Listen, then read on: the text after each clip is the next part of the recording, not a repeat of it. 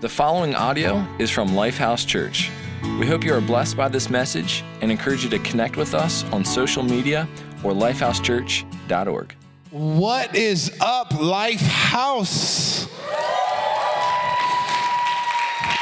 It's student takeover weekend. I'm super pumped to be here. I know I see some of our students around in the place. Hey, I want to say also to all of our campuses, to all those watching online, I'm so glad that you're here. Um, what I want to do before I even dive into the word, before I dive into anything, we like to do this at Lifehouse Youth. We like to just give away free stuff. Does anyone want free stuff? Anybody? I don't know. Like I've got so does here. I'm going to start with this. The most dangerous one. Also, if you're watching online, we've we've and at our other campuses, some students are going to come out and start chucking free stuff away. If you're watching online, maybe there's like students hiding in your bedroom. I don't know. That's really weird. I'm sorry. Or if you're driving, be careful. There might be a student in your back seat. Um, no, we're going to give away some free stuff. I got a frisbee. Anyone want a frisbee? I feel like I want to go up in the balcony with this. I want to see if I can do the balcony. Who's ready? I'm going to try. Oh, oh, epic fail. That was so bad. That was so bad. I have a t shirt. Anyone want a We Are Fam t shirt? I see, I'm just gonna blindly throw. Here we go. I'm gonna blindly, like, it, it hit the camera. I'm doing terrible. This is my favorite. Anyone like snapbacks? This is, this is my favorite gift. Let's see, I'm gonna try. I'm gonna try, go all the way back here. Let's see, where'd it go? Oh, there we go. You gotta put that on. You gotta put it on. That looks good. That looks good. All right, I'm excited. We're gonna dive in. And here's what I know about tonight. I'm super excited about this message tonight. Here's what I'm praying, here's what I'm believing. Um, it's one of those messages that is, you know, it's simple. The truth is, it's impossibly simple, but it's simply impossible. See what I did there? All right? And so, what I want to do is I want to just give away the scripture. All right? So, we're going to bring up the scripture, and I'm almost like spoiler warning. I'm giving you the scripture first thing. So, it's going to be right here. Here's our very first scripture. Here we are. We're in Titus 3 3 through 7. It says this. It wasn't so long ago that we ourselves were stupid and stubborn. I'm going to pause there. For some of you, maybe this was the car ride, right? For a second, let it sink in. This is the message translation, right? For a second, let it sink in. Well, it's Paul here. Paul's calling you stupid and stubborn. Not me, it's Paul, okay? So we were stupid and stubborn, dupes of sin, ordered every which way by our glands, going around with a chip on our shoulder, hated and hating back.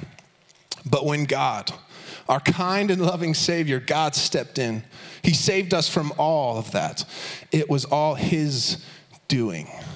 We had nothing to do with it. He gave us a good bath, and we came out of it new people. Washed inside and out by the Holy Spirit, our Savior Jesus poured out new life so generously. God's gift has restored our relationship with Him and given us back our lives. And there's more. Wait, there's more than that? There's more life to come, an eternity of life. You can count on this. Can I say this, Lifehouse? If you do not get excited about Scripture, there is something wrong with us. Are you, uh, come on, are you excited about God's promises and His Word? talk about the good life. This is what we're talking about tonight. It doesn't get much better than that. So, can I pray for us? Heavenly Father, God, I pray that your word would be alive in this place. God, I pray that your word right now um, would be real to us, Heavenly Father, that it would maybe challenge us and convict us in this place tonight. I thank you so much that we get to lean on your word, that it is still moving and still alive to this day, and it's the greatest message of all time. So, God, I pray that we would hear it, God, in our hearts and in our minds and in our soul. In your precious name. And everyone said, Amen. Let me ask you a question. And I want us to be honest. Have you ever wanted to do good, but then didn't? Yeah, right? All of us. Every single one of us, myself included. If I could just be real, let's talk personally for a second. Um, it isn't until recently that I've started to do something about my weight.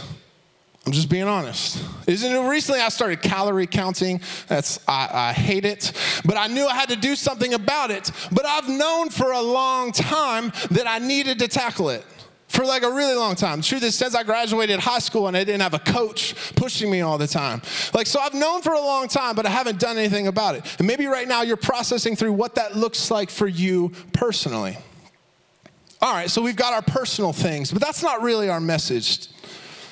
Let's talk about let's talk about the world. All right, I want to give you um, I want to give you some some bad news. All right, let's talk about our world for a second. I recently read a study that said um, it, it, it tracked how many times in all like different countries people said thank you. All right, so you tracking? Guess what, guys? America number one, right?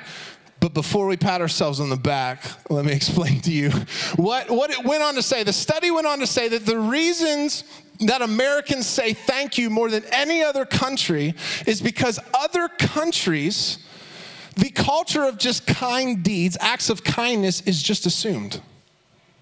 Uh oh right? As I'm reading this, maybe you feel, feel like I feel. In other countries, it's just assumed that people are going to do the right thing, and it's assumed that they're thankful. And so here in America, we don't have a culture of acts of kindness.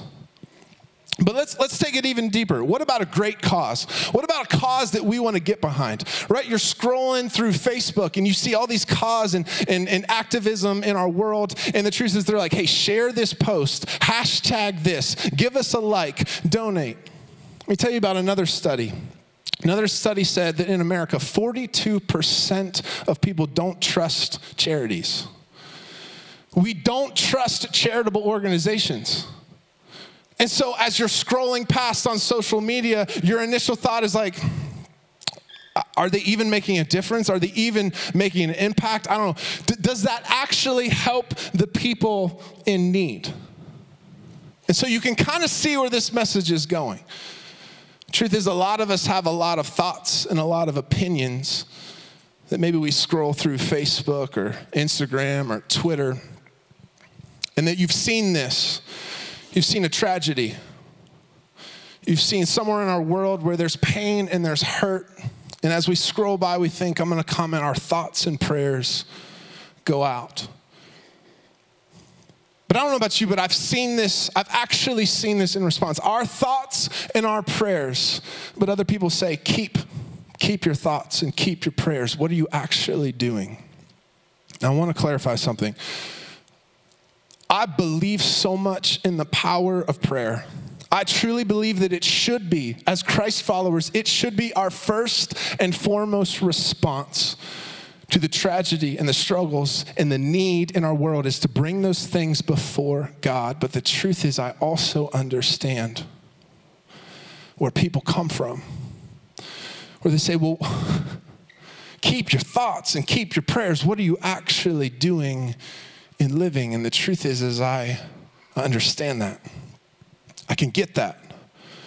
Because I think we live in a culture, and Christians are just as much as fault to say that I'm a lot of talk, but do my actions match what I'm saying?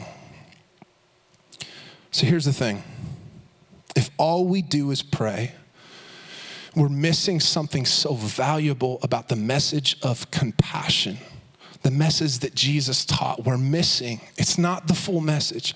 I'm not saying that we shouldn't pray. I'm not saying that we shouldn't talk. The truth is, like getting, getting information out there, sharing with the masses about injustice in our world. I'm not saying that's a bad thing, but we devalue our talk when there's no action.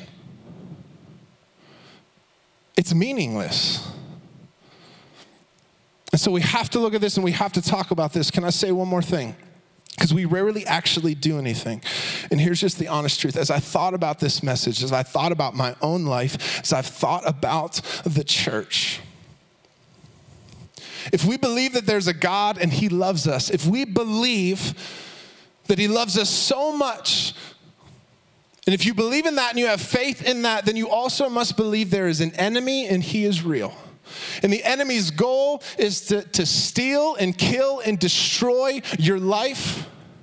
But here's the thing I've realized this. I truly believe that I think the enemy is perfectly fine with us talking. The enemy is okay with our talk. The truth is, I think the enemy is saying this go ahead and talk. Because the more you talk and the less that you do, the more you make the church hypocritical. And so he's okay with our talk. Hmm. Let me give you some more stats. In 2005, according to a study, there was 85% of young adults that had sufficient background within the church, meaning they grew up in the church, they've been around church uh, for many, many years, that were no longer within the church. 85% of them viewed the church as hypocritical. 84% of them said that they knew a, a Christian I know a Christ follower. But out of that 84% that said, I know a Christ follower, only 14% of them said that that Christ follower actually lives different than the cultural norm. The only logical conclusion from this study is to say that as Christians, as Christ followers, we don't actively live out our faith. Telling you, this message hits hard, even for me, even to be up on the stage and say, This hits hard. And let me ask you this question How many times have you told somebody, or messaged somebody, or wrote a post or a comment that says, I'll keep you in my prayers? Did you? That hurts. Even me do we actually do the things that we believe in? And it starts at just saying, Did we even pray? If we didn't act on even prayer, there's something wrong. There's something broken. So thank God we can turn to Scripture. Thank God that we have Scripture. I'm going to set this up a little bit before we read it, but here's what we've been in the book of Titus, and in the book of Titus here we, uh, we find Paul um, in Titus. They're going to plant this church in the island of Crete. Um, and so Paul would have been with Titus for, for a good little while to, to get this kind of the backbone of the church going and get this church planted, but eventually he would have moved on to continue his mission and he would have wrote back to the church in the island of Crete. Now, now we've been in this kind of sermon series, so I'm going to give you just what you need here. Now, the island of Crete was a it was a terrible place. It was a rough place. It was known as one of the roughest places in all of the ancient world talking about like pirates and crime and selfishness and, and pride. I mean, just a nasty place. And so they're planning a church here. So, no doubt, Titus, the, the leader of the church, he needed some encouragement. And so, Paul writes back to Titus to encourage him. He says this He says, Remind the people, this is how he starts, remind the people to respect the government and be law abiding always ready to lend a helping hand. No insults, no fights. God's people should be big hearted and courteous. So Paul starts and he says, Look, I just want to encourage you, please, please, please don't fall back into living the way that you see everyone else living.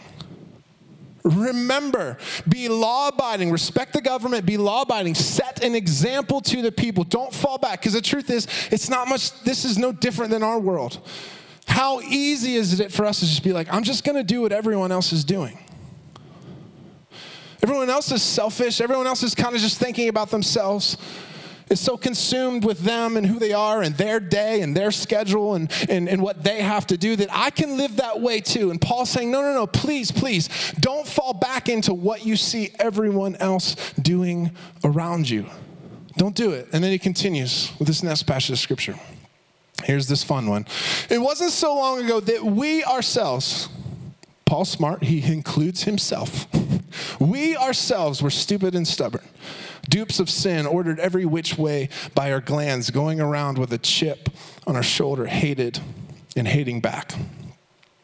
So he says, wait a second. For a second, just slow down.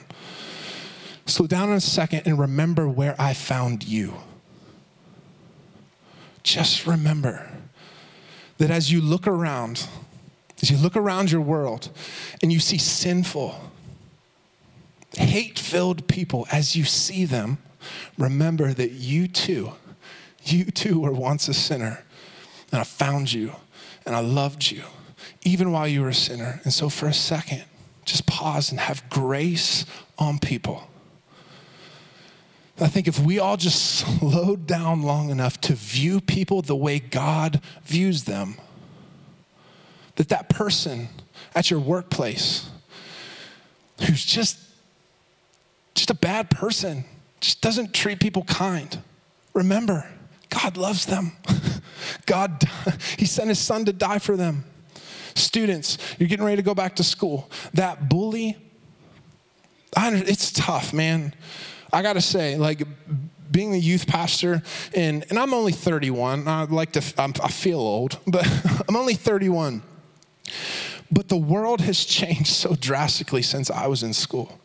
The, the truth is, what students are walking through in our schools right now is like nothing I've ever seen before. And we just want to give them simple, like, ah, oh, just, you know, it'll be okay. Don't No, no, no. They need real counseling, they need real help. And so those the students that are picking on you, the truth is, even at the end of all that, after I say all that, the truth is God sent his son to die for them. So remember where you came from. And so I say all that to say this, this is my first point. I encourage you, if you're taking notes, write this down. If you're watching online, uh, jot this down. Um, it's this be always ready. I pulled it right from that first passage of scripture. Be always ready. Now, here's the funny part of the message. I warned you at the beginning. You're like, oh, always hear these main points. And the truth is, you're like, that's, that seems impossibly simple. And it is. It's impossibly simple, but it's simply impossible. and here's the reason why to be always ready, the truth is, that's perfection. That's Jesus Christ. But we have this problem inside of us, and this problem is called sin. And we're born with it. Can I say this? I have a five year old and a three year old my children were born with sin, okay? like, you think about it, if you're a parent, you know what I'm talking about, because one of the very first concepts that kids begin to understand is mine. Mine. We are selfish people. We're born that way. That's my three year old right now. Everything is mine and his. He shares every once in a while. And again, we're like, yeah, good job, man. But man, they go at it hard because it's just mine. And the truth is, we don't ever grow up from that. We don't get away from that. We, we're like, everything is mine. And it's this problem inside of us called sin. And sin's whole desire is to separate us further and further and further away from God. But God said, not on my watch. God sent his son, Jesus Christ, who stepped right in the middle of our sin and he lived a perfect life, that he was the perfect sacrifice for us. And he died on a cross for you and for me and for our sins. Forever defeated the grave in sin. That simply through our small measure of faith, we gain access to the Holy Spirit. So God's Holy Spirit comes and lives and dwells within us. And it is because of the Holy Spirit that we're given power to be always ready. Always ready. So we keep moving on. This changes everything. It changes absolutely everything. Because when you realize what God did for us, what Christ did for us, that you begin to realize that what your home, what your children, what your marriage, what your neighborhood, what your neighbors, what your workplace, what our schools, what our city, what our world needs is yes, our thoughts and our prayers, but also our salvation filled actions. That's what it actually needs. Paul continues to write, and he says this in Titus 3 8. I want you to put your foot down. Take a firm stand on these matters so that those who have put their trust in God will concentrate on the essentials that are good for everyone. Here's your next point Simply this we need to define everyone. I'm telling you, it's not that hard. You probably already know where I'm going with this. We have to define everyone what is good for everyone. And there's two things that i think that we need to do to help us define everyone. That if we pause long enough to say you know what? If i stop just thinking about myself for a second i could answer this question. And the first one is simply this. Is it problems or people? If you are so focused on yourself if I am so focused on myself all of the time, I guarantee you what I'm going to see in this world is problems. Problems that affect me. Problems that even affect others. But all of a sudden, when you begin to shift your lens more towards God's lens, you don't see problems, you see people. And we have to see people because that's what God sees. God's like, I already saw the problem. The problem was sin, and I sent Jesus Christ for people. And so he's saying, I'm calling you to see people and not the problems. I've already dealt with that. I'm the answer to that. Guess what? You're not the answer to this. I am. See people. Just see people. The second thing is this that when we stop seeing problems and we start seeing people, I got that backwards. when we when we start when we stop seeing people and we start seeing problems, here's what happens. Is the second thing that, where we get this wrong. If all we see is problems, here's the honest truth: the problems of our world are too big. They're too big. And so, if we only see problems, we get overwhelmed. Here's here's a, here's an example we can scroll through Facebook or something like that. We can see the stats and all stuff. That the truth is, if, if we're not seeing people, we're only seeing problems, we can become so overwhelmed by the problem of world hunger that we miss the hungry people right in front of us. That you can be so overwhelmed. This is too big. This, I can't do anything. It's too big, God that our mindset is just set on like it doesn't matter that you're missing the hungry people God has put in front of you. And so, is it too big or is it personal? Here's kind of a plug for you. You want a global perspective on this. I'm gonna challenge you and encourage you uh, get more information, sign up for a mission trip. I'm telling you, if you've never been on a mission trip, if you've never been overseas, if you've never served, you know what you do? You make the problems of our world personal. And I'm telling you, it'll change your life forever. You want a local perspective on the problems that we have right here? Talk to our outreach department. Talk to Jason Summers. Get involved. Say, you know what? I want to go on an outreach and I want to see what we have right here because all of a sudden you make it personal. That it's not just scrolling through Facebook, it's not just seeing the problems, it's not just going, oh, Hagerstown. no, you make it personal. And you can tackle personal things. And so, do you see problems or do you see people? Is it too big or is it personal? The church. Let me talk about the church for a second. When it comes to, we use the example, when it comes to world hunger, if you didn't know this, if we simply lived this out, if we lived out the good news and the gospel, the church could be the largest resource and financial resource in the world that it could completely eradicate world hunger. That is actually a fact. The church alone, not a government, not another country, the church alone could completely eradicate world hunger. So we have to think why don't we? You know, I love being part of Lifehouse because the truth is, I, I, I truly, I've, I've been here for a while, and I truly believe that this church believes in mission and mission on point and living missional. We give so much to missions, and what you give goes to actually helping people. And I hope that you can see that. I hope that you can believe that in what we show you and what you're a part of. And I love being a part of this church. But to realize the church alone could eradicate world hunger it's clearly an issue that we don't live out our faith. So Paul Continues with this last thing. People have to learn to be diligent in their work so that all necessities are met, especially among the needy, and they don't end up with nothing to show for their lives. Here's the last point that I'm going to give you show up.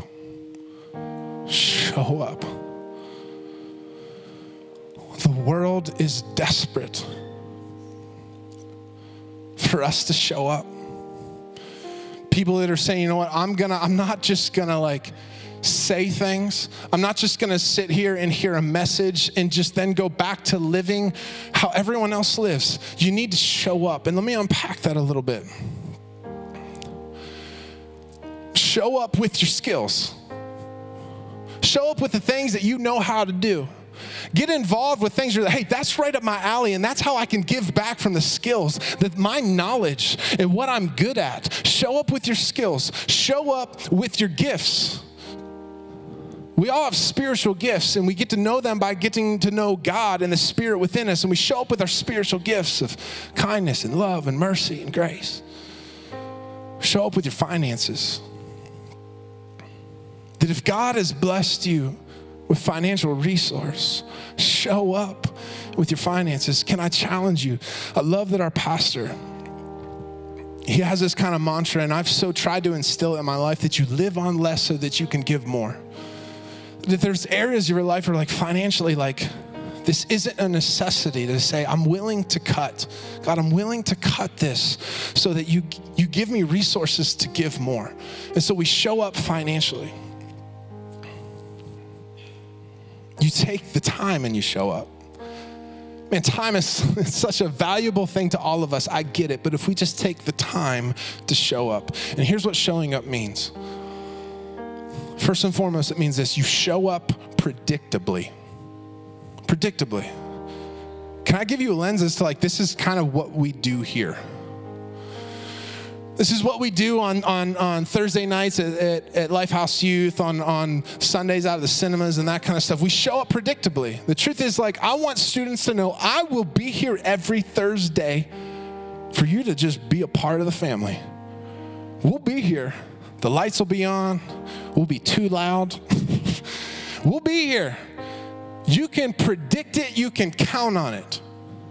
You need to show up predictably in people's lives that they can count on you, that they can trust you, that they can know, man, this person is always there for me when I need them. Show up predictably. Secondly, show up mentally. I challenge you? It is not enough to just show up physically, show up mentally. Let me unpack that a little bit. That means I've shown up and I've thought about how that I can give here. I've thought about that what I can add. I've I've prayed about it. Or more than that, I'm, I'm showing up predictably, but I'm also showing up mentally that I remember the conversation I had with this person the last time I saw them. I remember their name. That's very hard for me. that I'm showing up mentally and I'm prepared, that maybe I'm walking into a tough situation, that I've allowed God to say, God, I'm gonna need grace in this situation. I'm gonna need humility. I'm gonna need strength. I'm gonna need courage. And I've prayed about those things and I am prepared to show up. And then lastly, show up randomly. Say, this is just the icing on the cake. That it's a, it's a text, it's a phone call. It's just like a, hey, I'm, I'm just here to support you. I know that you're hurting. I know that you're in need. And I know this isn't the normal time that we meet, but I'm just showing up randomly in your life because I care about you. Can I tell you, that's the 10% it's the 10% that people are just like, wow, this person actually cares. We just need to show up. And I love this saying. We have this saying around Lifehouse. We show up so God can show off. That it's not us, it's God. It's the Holy Spirit living and dwelling within us. We're not that good.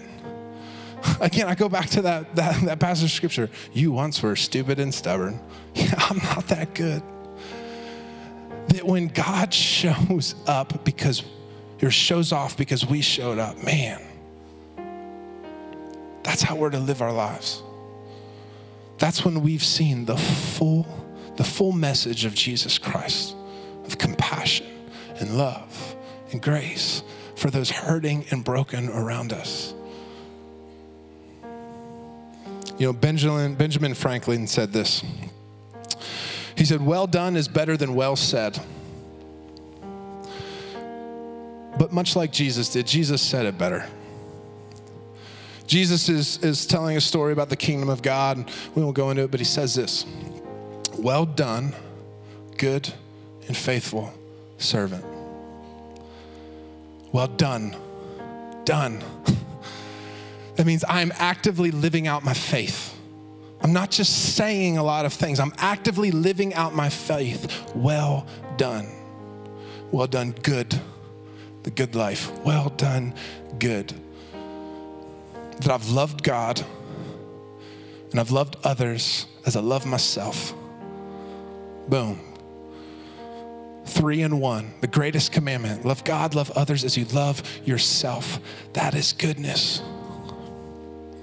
Faithful, that I've lived out my faith in goodness, and it isn't a one off in my life. It isn't just a one time thing that, that, that, I do. No, that I've committed myself to a pattern of good and faithful. Servant. It's what we're created to do. You and I were created with gifts and talents and purpose and desires and drives by a loving God who created you that way for a reason. I tell our students all the time that's why the, the three commandments love, love others as you love yourself. Yeah, you need to love yourself. Love how God created you and who you are so that we can serve so that we can give. I just want to do this. I just want to take a moment and just pray over us. Heavenly Father, God, I'm so thankful for your word, your word that challenges and your word that convicts. So, God, I pray that our hearts right now are simply saying that God, would you convict us? God, would you convict me in this moment? Of the areas of my lives, my life where I've just been holding back, where I've been selfish, where I've not given and I've not acted on my faith. God, I pray you're challenging us to take this word, to take your scripture, and to go and live the good life. God, so that through Jesus Christ, you promise us eternity, so that our sole purpose in life is to get to heaven and hear you say, Well done, good and faithful servant. In your precious name, amen. Thank you for listening to audio from Lifehouse Church, located in Hagerstown, Maryland. We believe that through Christ, life change happens here. So we invite you to connect with us further by visiting lifehousechurch.org.